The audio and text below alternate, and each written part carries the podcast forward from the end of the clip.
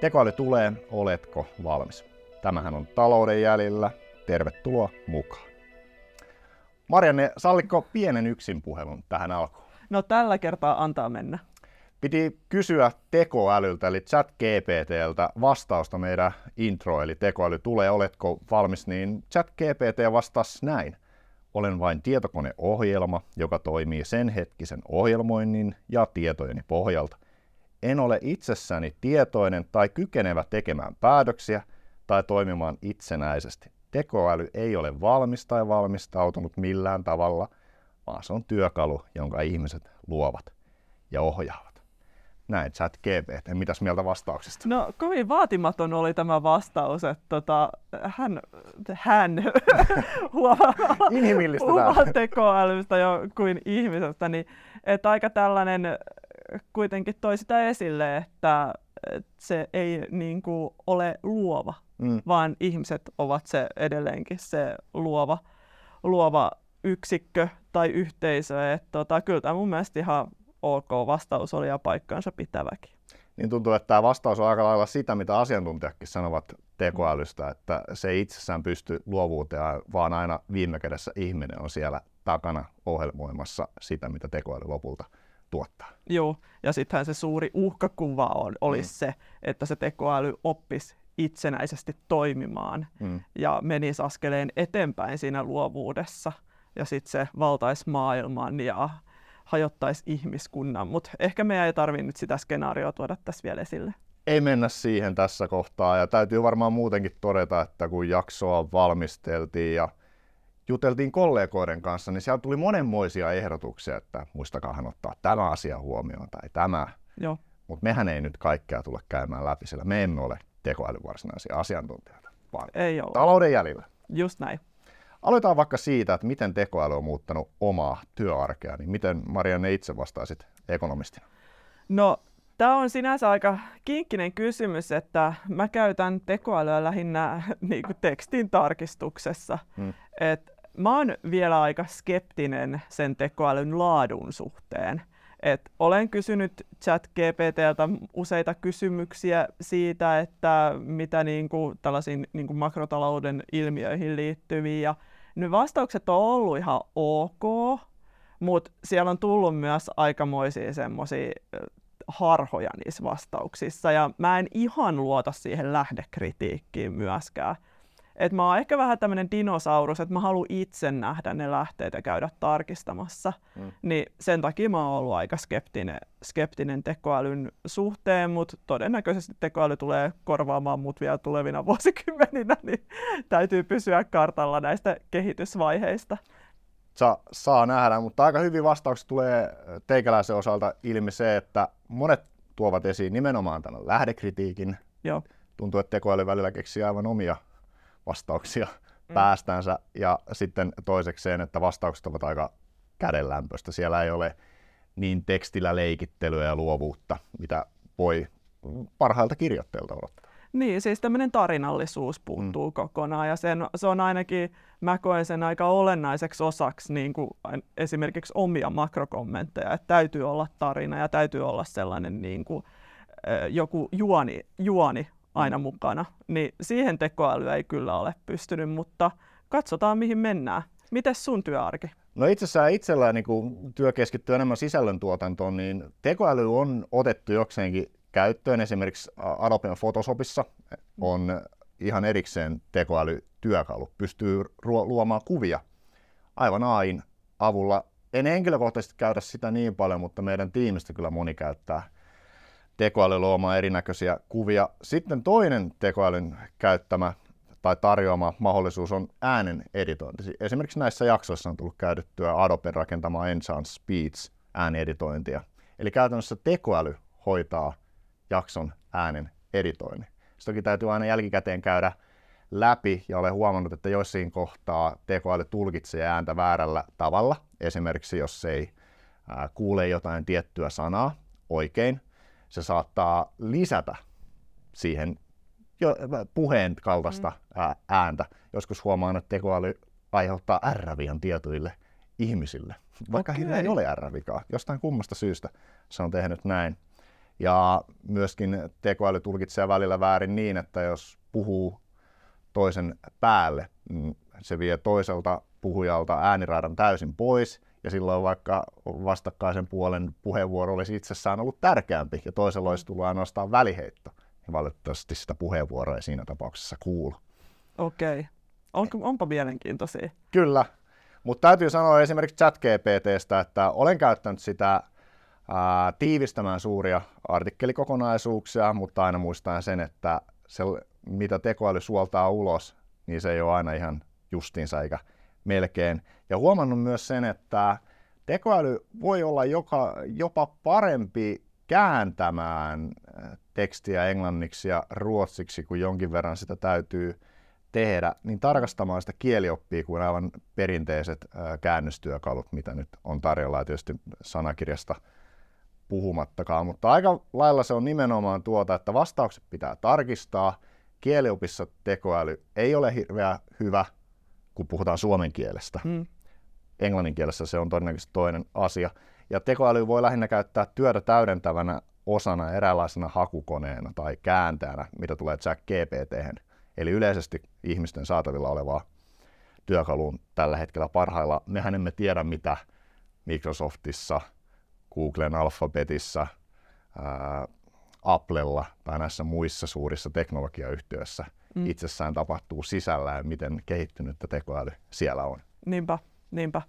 Toi on muuten ihan totta tämä kieliasia, että kun suomi on niin pieni kieli, mm. niin, niin siinähän se tekoälyn, että jos sä kysyt jotain suomeksi, niin siinähän sä et saa yhtä kattavaa vastausta kuin englanniksi. Että se tulee tietyllä tavalla jäljessä ja varmaan tulee ja aina olemaan jäljessä. Et mm. Siinä on sekin, että et tota, tähän kielimuuriin liittyen niin se tarinallisuus kärsii siitäkin mm. mielestäni.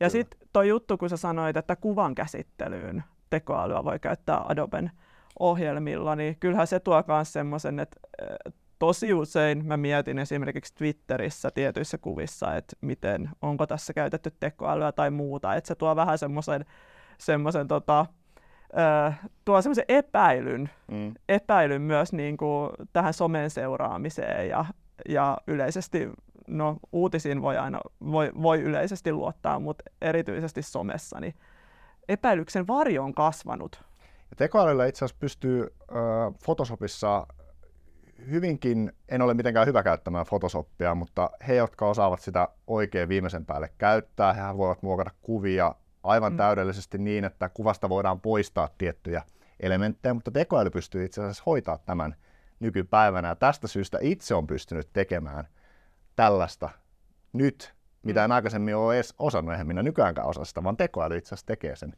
itselleen. Joo. Poistaa kuvasta jonkun tietyn elementin, mitä ei halua sinne okay. sisällytettävän. Et, uh, hyötyä siitä on ehdottomasti, mutta kyllähän arjessa selviää ilman tekoälyäkin. Niinpä. Saattaisi selvitä joissain asioissa vähän jopa helpommin, kun ei tarvitsisi miettiä näitä asioita. Nimenomaan. Täytyy vielä itse asiassa tuoda esiin, että eilen tarkistutin erään oman kirjoittamani tekstin. Kirjoitin mm. vain chat GPT, että lue tämä teksti, tarkista kielioppi nimenomaan typot, jos siellä on yksittäisiä mm. sanoja, että on tullut vain kirjoitettu se väärin. ChatGPT antoi jonkun kymmenen kohdan listan, katsoppa nämä läpi. Ja totesin, että tässähän 90 on väärin korjausehdotuksista. Ja osa korjausehdotuksista oli sen kaltaisia, että kun tekoäly antoi itselleen valmiin lausen, että näin sen pitäisi korjata, mm. niin se lause itse asiassa olisi täysin sama mikä oli kirjoitettu lause, kun tarkistutin sen. Eli tuntuu, että tekoälyllä on ehkä tietyllä tavalla varmaan väärä sananvalinta, mutta pätemisen tarve myös jossain kohtaa. Minäpäs näytän, miten nämä hommat menevät. Niin, että tämmöisiä tiettyjä inhimillisyyden piirteitä sieltä on kuitenkin löydettävissä, jos oikein tulkitsee. Kyllä, nimenomaan. Joo, mutta tota, kyllähän tekoäly on sellainen, että siitä voi olla suuria hyötyjä. Ja nyt varmaan voidaan siirtyä tähän, että mitä, millaisia heijastuksia tekoälyssä on ollut pörsseissä. Mm, kyllä. Chat GPT julkaistiin vuodenvaihteessa suurin piirtein, mm. ja sieltähän oikeastaan alkoi pörssiralli muualla kuin Helsingin pörssissä. Joo, kaikkialla muualla. Tänne ei tarttunut. Mutta tosiaan tota, siis kyllähän ne, niin kuin, kuten tiedetään, niin pörssiralli Yhdysvalloissa ja etenkin tuolla SP500-indeksissä, niin se on ollut näiden teknojähtien sanelemaa tai vetämää. Mm. Ja ö, osittain se johtuu tästä tekoälyhypestä. Nimenomaan, jos katsotaan paljonko Yhdysvalloissa S&P 500-indeksi on noussut tänä vuonna ja mitkä yhtiöt sitä nousua selittävät, niin muutamat suuret teknologiajäädyt itse asiassa selittävät sen koko indeksin nousu ja aika samanlaista karhu, karhumarkkinaa se on loppupelissä ollut kuin muualla maailmassa Suomesta puhumattakaan, mutta otetaan nyt esimerkiksi vaikka Nvidia, yhtiön liiketoiminnasta mm. sen taivaallisempaa ymmärrä, mutta tekoälyyn Nvidia liittyy aivan kirjaimellisesti, sillä se, se, mitä olen ymmärtänyt, niin Nvidia hallitsee tekoälyjen rakentamisessa ja kouluttamisessa käytettävien ulkoisten grafiikkaprosessorien markkinaa käytännössä täydellisesti. Markkinaosuus on ei nyt 100 prosenttia, mutta hyvinkin lähellä sitä. Ja tuossa kun ei edellinen neljännes, mutta sitä edellinen neljännes, kun yhtiö julkaisi raporttinsa ja tulevaisuuden näkymiin, näkymänsä, niin puhuttiin, että tällaista ei ole ikinä ennen nähty, että mm. kaikki ovat olleet niin pihalla siitä, millainen valtava ää, aalto yhtiö, yhtiötä hyödyttää nyt, kun tekoäly on alkanut yleistymään tässä mm. tämän vuoden aikana. Mutta toki voidaan puhua myös muistakin yhtiöistä, Microsoft, Google, ää, Amazon, sillä pilvipalvelut liittyvät myös tekoälyyn olennaisesti, sillä tarvitaan laskentatehoa sen myötä. Joo, ja kyllähän tämä tekoälyn murros, niin se kulkee käsi kädessä sen tiedon, ö, tietomurroksen kanssa, että kenellä on tieto, niin silloin on myös parhaimmat mahdollisuudet kehittää tekoälyä. Mm. Ja taas katseet kohdistuu sinne tu- suuriin teknojätteihin. Mm. tota, Tämä on sinänsä aika muutaman kauppa tällä hetkellä. Niinpä. Mutta tota, sitten jos puhutaan puhutaan ihan siitä, että miten niin kuin eri maittain siihen tekoälyyn on investoitu, mm. niin kyllähän se on taas kahden sanelemaa. Et mä tota, katsoin TS Lombardin lukuja näistä tekoälyinvestoinneista, niin siellä on Yhdysvallat ja Kiina ö, dollarimääräisesti se, selkeästi suurimmat tekoälyn panostajat. Mutta mikä oli piristävää, niin siellä oli top 15 oli Suomi. Suomi? Kyllä. Suomi on maailman tekoälyinvestoinneissa tämän, tämän datan mukaan, TS Lombardin datan mukaan, niin 15. Ja sen mukaan jopa uh, se oli aika merkittäväkin osa Suomen bruttokansantuotteesta, mikä jollain tavalla liittyy tekoälyinvestointeihin mm. tai tekoälyyn niin kuin, jollain tavalla sitoutuneisiin investointeihin. Että tässä voidaan olla ihan hyvissäkin asemissa. Joo, ehdottomasti. Pu- mm. Puhutaan Suomesta myös vähän myöhemmin, kun Joo. päästään Etlan raporttia tarkemmin selaamaan tältä osin. Mutta varmaan vielä voisi käydä läpi, no oikeastaan liittyen Etlan raporttiin, siellä oli erittäin hyvä konkreettistus, havainnollistus paremmin sanottuna.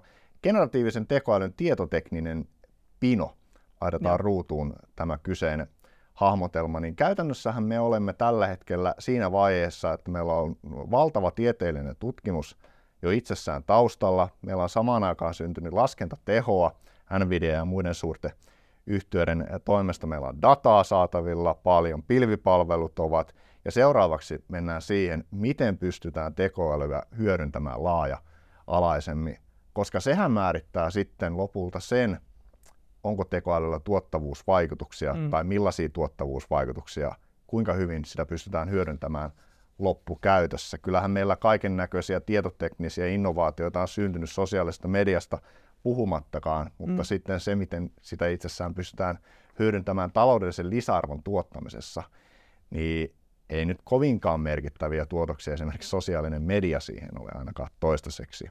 tuonut. Mm. Niin, tässä on ehkä se kysymys siitä, että onko se tekoäly sitten, kun kyllähän sitä myös pidetään uhkana mm. työpaikkojen osalta, että tekoäly vie työpaikat, mikä kylläkin, niin kuin ihan jos mietitään meidänkin esimerkkejä, niin eipä se nyt ole meidän työpaikkoja vienyt, mm. vaan se on tehnyt meidän työt helpommaksi lähinnä, Kyllä. etenkin sun osalta. Kyllä. Et mä, todennäköisesti se tulee olemaan sellainen työtä helpottava asia, ja on, oisa se hienoa, jos esimerkiksi äh, sosiaali- ja terveyspalveluissa pystyttäisiin keskittymään siihen ihmisten hoitamiseen sen sijaan, että täytyy kirjoittaa kaikenmoisia rappareita sun muita selontekoja, että se tekoäly niin kuin auttaisi siinä, siinä dokumentoinnissa. Mm. Et tota, ja yksi hyvä esimerkki siitä tekoälyn näistä uhkakuvista, niin jos mennään historiaan, niin esimerkiksi pankkiautomaatteja, niitähän pidettiin aikoinaan sellaisena, että ne vie pankkitoimihenkilöiltä työpaikat. No, silloin kun pankkiautomaatit tuli, niin eihän ne työpaikat mihinkään hävinnyt. Se tuo, työn luonne saattoi muuttua, mm. mutta se itse työn määrä ei suorastaan vähentynyt. Et, et se vois, mä pidän sitä hyvinkin mahdollisena, että se on tuommoinen työtä täydentävä. Ja sit sieltä, jos ne otetaan laajalti käyttöön, ne tekoälymahdollisuudet, niin voidaan saada aika hyviäkin tuottavuus, tuottavuusparannuksia. Ja sitähän akateeminen tutkimus puoltaa. Kyllä. Pankeista puheen ollen pankkikonttoreita ei ole niin paljon eikä sitä perinteistä virkailijotyöntekijöiden määrää, mutta samaan aikaan on syntynyt sitä työtä esimerkiksi rahanpesun vastaisessa estännässä tai compliance-säännösten suhteen. Pankit joutuvat noudattamaan erilaisia säännöksiä ja sitä varten tarvitaan palkata työntekijöitä, jotka nimenomaan pitävät siitä huolen, että näitä mm. noudatetaan prikulleen. Et e- ehdottomasti. Sehän tässä tekoälyssä itsessään on mielenkiintoista, että kun vaikka sitä Etlan tutkimusta tai raporttia katsoo, johon tässä nyt on jo aikaisemminkin viitattu, niin näkemys on aika paljon se, että tekoäly tulee nimenomaan, voiko sanoa, korkean työ, tuottavuuden töiden pariin tai niin sanotun pare, hyväosais, hyväosaisen työn tai paremmin maksetun Joo. työn pariin, eli nimenomaan tietotekniikan ja sen tiedon hallinnan kautta työ, työtä tekeviin ihmisten arkeen. Mm. Et esimerkiksi uh, hoitotyötä on hyvin vaikea uh, koneellistaa tai tekoälyn alkaa sitä tehdä, että se on se inhimillinen puoli siinä niin merkittävä. Joo, taidettaisi olla, että siinä tutkimuksessa puhuttiin tällaisesta eliitistä, Joo. mikä on, tota, äh, millä kuvattiin tätä, että mihin se tekoäly erityisesti kohdistuu. Ja ihan, tota, jos ajatellaan työrakennetta Suomessa, niin vaikeahan, vaikeahan siellä palvelualoilla on korvata sitä ihmistä ja just hoivatyössä. Hmm, kyllä. Esimerkiksi Japanissahan on ilmeisesti aika paljon erilaisia hoivarobotteja robotteja ja muuta, johtuen heidän demografisista tekijöistä, että työntekijöitä yksissään riitä Japaniin. Ja no, Suomehan on tässä nyt puhuttu yhdessä jos sun toisessa suhteessa Japani tiellä ei vaan väestörakenteen vuoksi, mutta kyllähän edelleen tarvitaan sitä ihmistyötä, että ei, ei sitä vaan noin vaan aleta korjaamaan, vaikka tekoäly pystyisi kuinka hyvin viestimään itse kunkin kanssa ja aidon tuntuisesti. Niin, tuskin se tekoäly, tekoälyn tai tämmöiset robotit, niin sitä niin kuin hoivattuvan onnellisuutta suorastaan lisää. Mm, niin. Varmaan siitäkin on tehty tutkimuksia, että sit jos mennään niin kuin tälle puolelle, niin, niin ne tulokset voi olla vähän heikompia. Kyllä. Itse asiassa Marina, sinähän olet kirjoittanut siitä, että miten äh, tekoälyyn on investointu laajemmin, jos katsotaan Yhdysvaltoja, Kiinaa mm. ja Eurooppaa, niin eikö se niin ole, että Yhdysvallat ja Kiina nimenomaan panostavat siihen hyvinkin voimakkaasti, kun taas Euroopassa ollaan jäl- jääty jälkeen tekoälyinvestoinneissa aika muistakin investoinneista, vai mitä? Joo, kyllä se näin on, että kyllä se niin kuin kahden kauppa on ne tekoälyinvestoinnit ja jossain määrin tämä on ehkä Euroopan kannalta aika huolestuttavaakin te- kehitystä, koska kyllä se tuntuu, että se poliittinen valta niin se on hyvin vahvasti kytkeytynyt siihen teknologiseen valtaan ja ö, sen myötä nyt näyttäisi siltä, että Eurooppa on vähän jäämässä tästä kisasta. Hmm. Toki se ei ole vielä myöhäistä, mutta kyllähän etenkin Yhdysvalloissa on nämä tota, Bidenin ohjelmat, joissa vahvasti panostetaan siihen kotimaiseen mm. teollisuuteen ja teknologiaan, ja sillä sitten kurotaan sitä eroa muihin maihin. Niin vaikuttaa siltä, että Euroopassa halutaan luoda jonkinlaiset pelisäännöt ennen kuin mm. aletaan kilpailemaan, mutta sitten samaan aikaan, jos Kiina ja Yhdysvallat eivät halua luoda pelisääntöjä, vaan nimenomaan mennä asenteella, että vahvin vie kaiken, niin Euroopan asema on kyllä tässä tapauksessa hyvinkin hankala ja muistaa vielä se, että meillä ei ole niitä suuria teknologiayhtiöitä, meillä ei ole paikallista puolijohdeteollisuutta vahvana toisin kuin Aasiassa, Yhdysvalloissakin itse asiassa. Nämä, nimenomaan nämä suuret rakennushankkeet liittyvät siihen, että he haluavat ää, rakentaa paikallista sirutuotantoa, jotta se ei olisi niin Aasia-sidonnaista ja nimenomaan Taivanissa sidonnaista, mikä on Kiinan vieressä saari ja aika pahat geopoliittiset jännitteet sinne riittyy.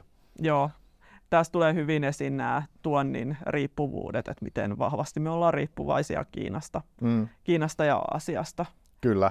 Tässä viittasit Yhdysvaltoihin vielä äh, äh varmaan tähän puolijohdelakipakettiin eli CHIP Actiin, niin Yhdysvalloissahan itse asiassa paikallistaa tehdasrakentamistaan tällä hetkellä poikkeuksellisen paljon, mikäli en pahemmin liiottele, niin jopa investoinnit ovat sitä tasoa, että viimeksi toisen maailmansodan aikana tai jälkeen sitä on investoitu näin paljon kotimaiseen tuotantoon kuin juuri nyt parhaillaan. Ja sehän on, mistä on puhuttu makrovideolla tarkemmin, niin nimenomaan valtiojohtoisesti tehty Joo. Yhdysvalloissa, kun sitten taas Euroopassa, no Euroopassakin tätä protektionistista ajattelua on alkanut olemaan, mutta kun meillä ei ole niin vahvat taloudelliset voimavarat harjoittaa sitä kuin mitä Yhdysvalloissa. Mm.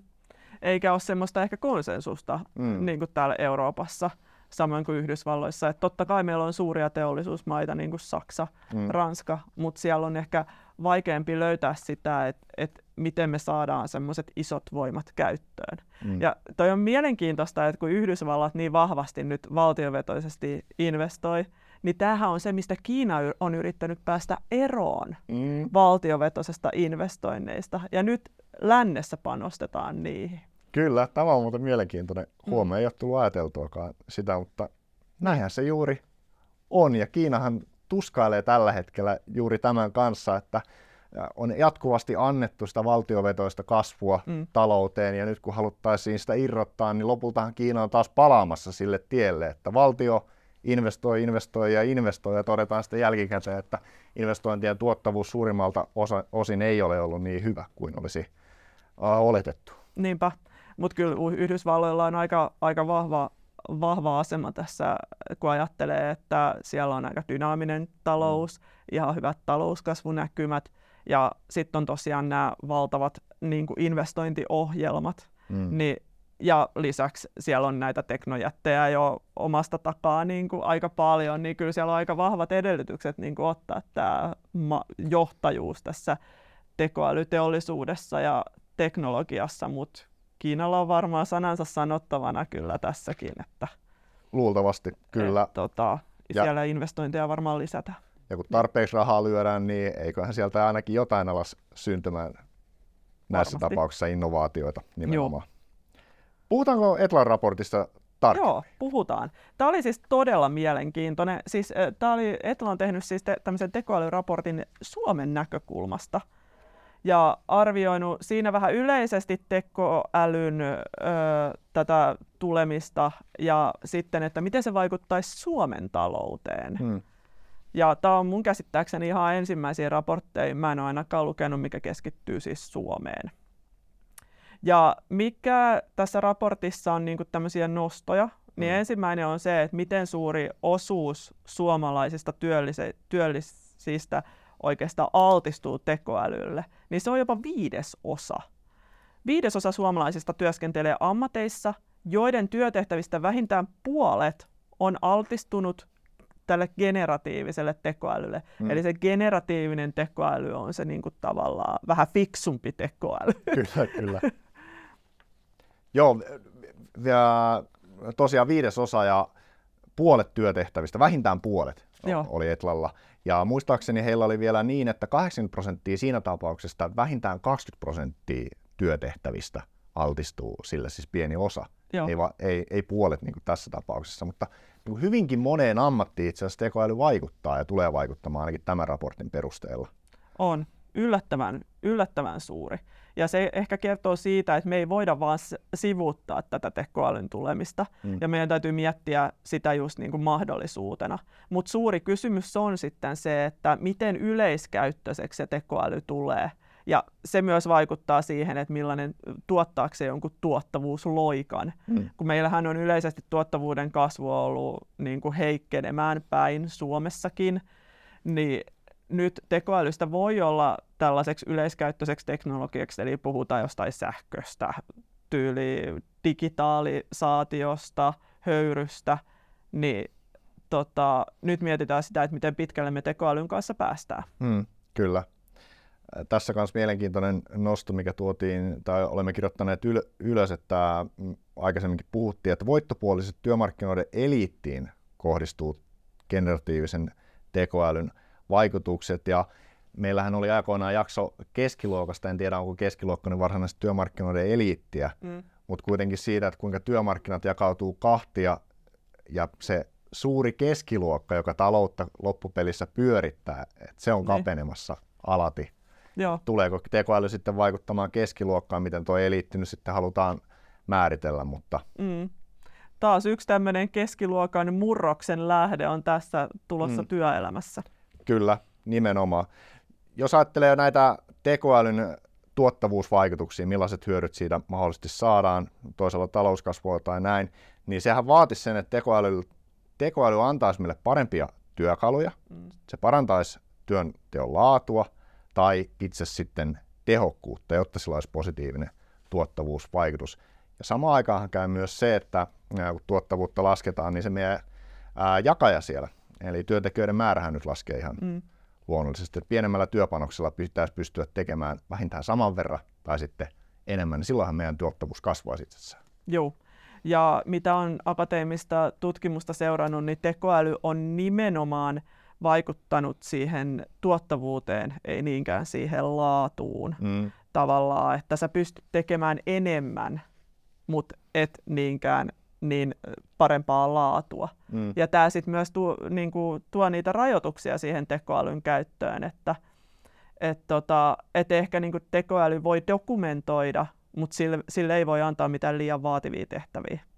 Niinpä. Mutta ne tuottavuus, tuottavuusparannukset voi olla tosiaan niin kuin tosi suuria. Et mun mielestä kun mä kirjoitin sitä tekoälyartikkelia, niin siellä puhuttiin 40 prosentista niin kuin tuottavuuden kasvu joissain työtehtävissä ja näin poispäin. Niin se voisi olla aika jees. Ja kun ajattelee niin kuin näitä muita viimeaikaisia suuria mullistuksia, meillä on älypuhelimet, meillä on some, meillä on pilvipalvelut, niin näistä ei ole ollut tuottavuuskasvun moottoriksi. Mm. Ehkä voidaan sanoa jopa, että some on heikentänyt tätä tuotto, tuottavuutta jossain määrin, niin, niin jos me nyt saataisiin parempia työkaluja, niin etenkin se työn tehokkuus voi parantua, mutta kyllä mun mielestä siihen on vielä matkaa, että se työn laatu parantuisi. Mm. Ellei sitä sitten lasketa silleen, että esimerkiksi lääkärit pystyy tekoälyn kautta tuottamaan ne kirjalliset ö, dokumentaatiot nopeasti ja he pystyvät keskittymään niihin potilaisiin, mm. jolloin se laatu paranisi. Kyllä.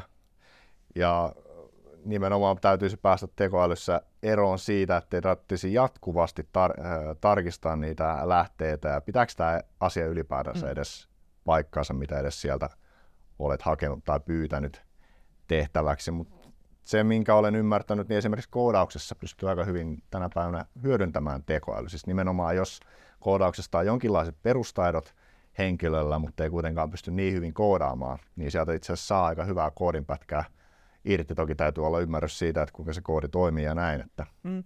viedä eteenpäin. Että joitakin työvaiheita se tulee, mitä oletettavasti ää, vähintään, ei nyt poistamaan, mutta ainakin vähentämään sitä aikaa, mitä siinä tarvitaan, mutta sitten taas se laatu, mm. mikä se tulee olemaan. Joo, se on ihan totta. Aika näyttää sen sitten. Mutta sitten itse asiassa päästään tuohon Netla-raportiin, eikö tämä jopa ollut johtopäätös ennen kaikkea tuottavuuden näkökulmastahan tässä sanotaan näin, että ei ole lainkaan selvää, mm. mikä generatiivisen tekoälyn nettovaikutus kokonaistyöllisyyteen tai työn tuottavuuteen koko kansantalouden tasolla – tulee olemaan. Joo, ja sehän ei ole selvää sen takia, että me ei tiedetä, että miten tekoäly otetaan käyttöön. Mm. Ja se on just se suurin uhka, että me Suomessa kansakuntana ohitetaan tämä ja muualla otetaan nämä teknologiat käyttöön ja siellä voidaan saada se tuottavuusloikka.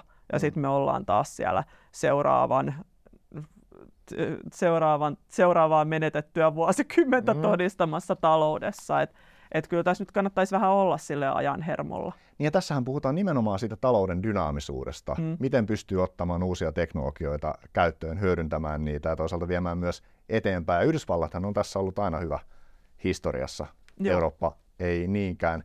Ja Yhdysvaltojen talouden koko itse asiassa edellisen kymmenen vuoden aikana, niin Eurooppahan oli vielä kymmenkunta vuotta sitten muistaakseni jotain 70 prosenttia suhteessa Yhdysvaltoihin talouden koko ajan. Nythän onko se kolmonen sen? Se on joo, about, oliko se 30 prosenttia Muistaakseni mielestä. sitä luokkaa joo. Financial Times tästä kirjoitti. Ja kun ajatellaan, että aikaa on kulunut vasta kymmenen vuotta, ja niin. Tämmöinen ero kymmenessä vuodessa, mitä se pahimmillaan sitten tulee tarkoittamaan tulevaisuudessa, että sitä tilannetta ei toivoisi näkevän? Joo, se on ihan totta. Et nyt, nyt on mahdollisuus tarttua tilaisuuteen. Kyllä, ehdottomasti. Sitten tota, me kysyttiin analyytikoilta, mm.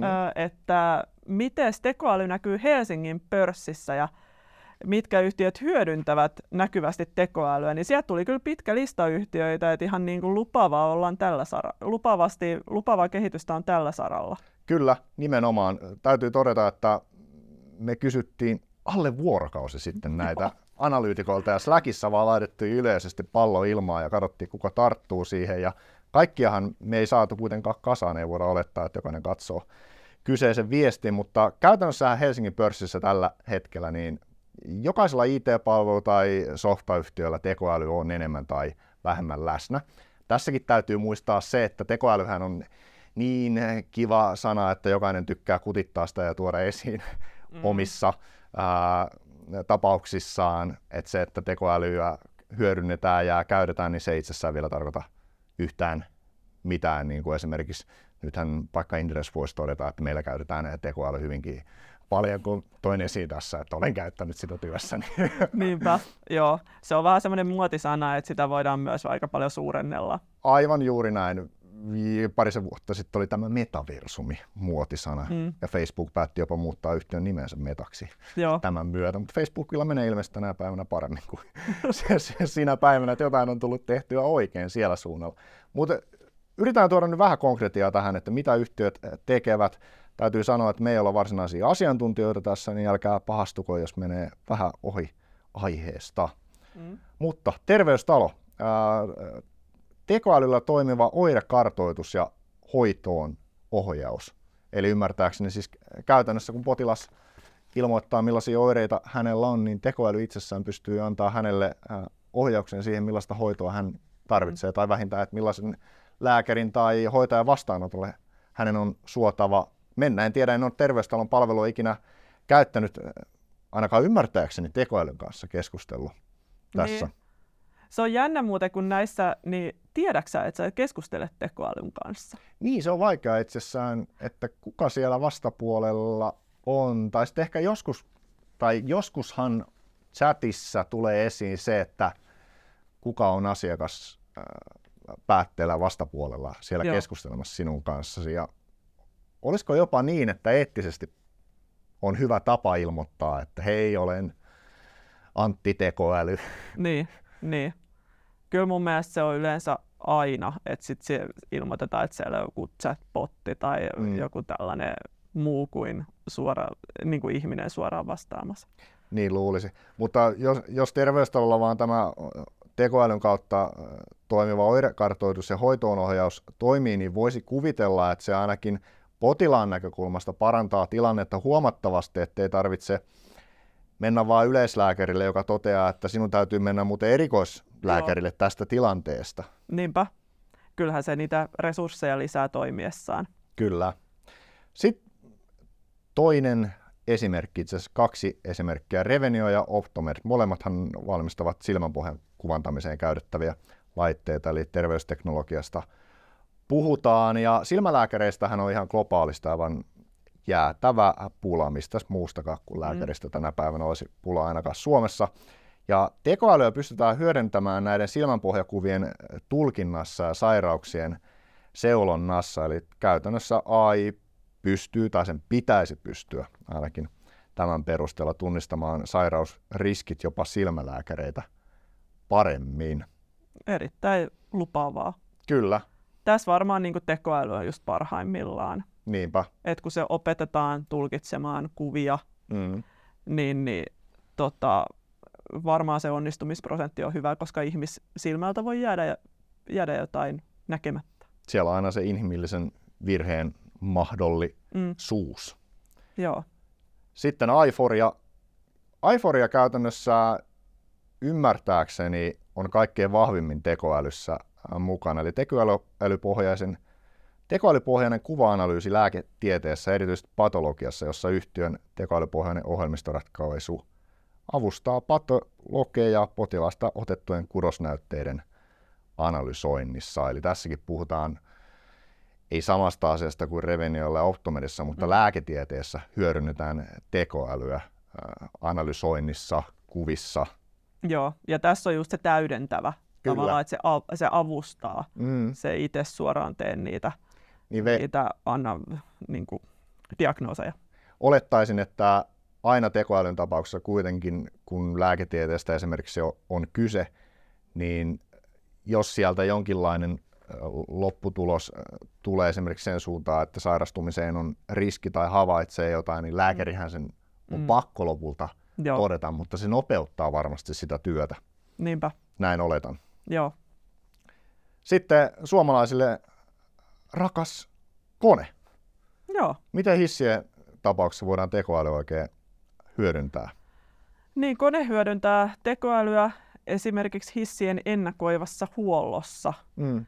Eli kyllähän se on ihan ymmärrettävää, että tekoäly voi tunnistaa sen huoltotarpeen ja sitten niin raportoida, että nyt kannattaisi, olisi aika huollolle. Mm. Että aika niin kuin järkeen käypää. Niinpä, kyllä. Ja lisää tehokkuutta. Ja aivan vastaavalla tavalla esimerkiksi Elisa käyttää käsittääkseni heidän verkoissaan tekoälyä analysoimaan ja toisaalta ennakoimaan vikoja. Että mm. vikojen määrä Elisan verkoissa muistaakseni on pudonnut jotain 90 prosentin luokkaa aivan tässä kymmenen vuoden aikana, kun olen Elisaa joskus tarkemmin tarkastellut. Että hyvinkin paljon. Elisa itse asiassa myy tätä tekoälyosaamistaan tänä päivänä myös ää, muille teleoperaattoreille ja myös yrityksille. Että siellä on ihan oikeasti syntynyt merkittävää mm. osaamista sen Joo. suhteen. Ja tämmöinen niin ennakoiva tekoälyn ö, hyödyntäminen tämmöisissä ennakoivissa toimissa, niin se varmaan, siinä on varmaan tosi iso potentiaali. Mm. Että just, ettei tarvi korjata,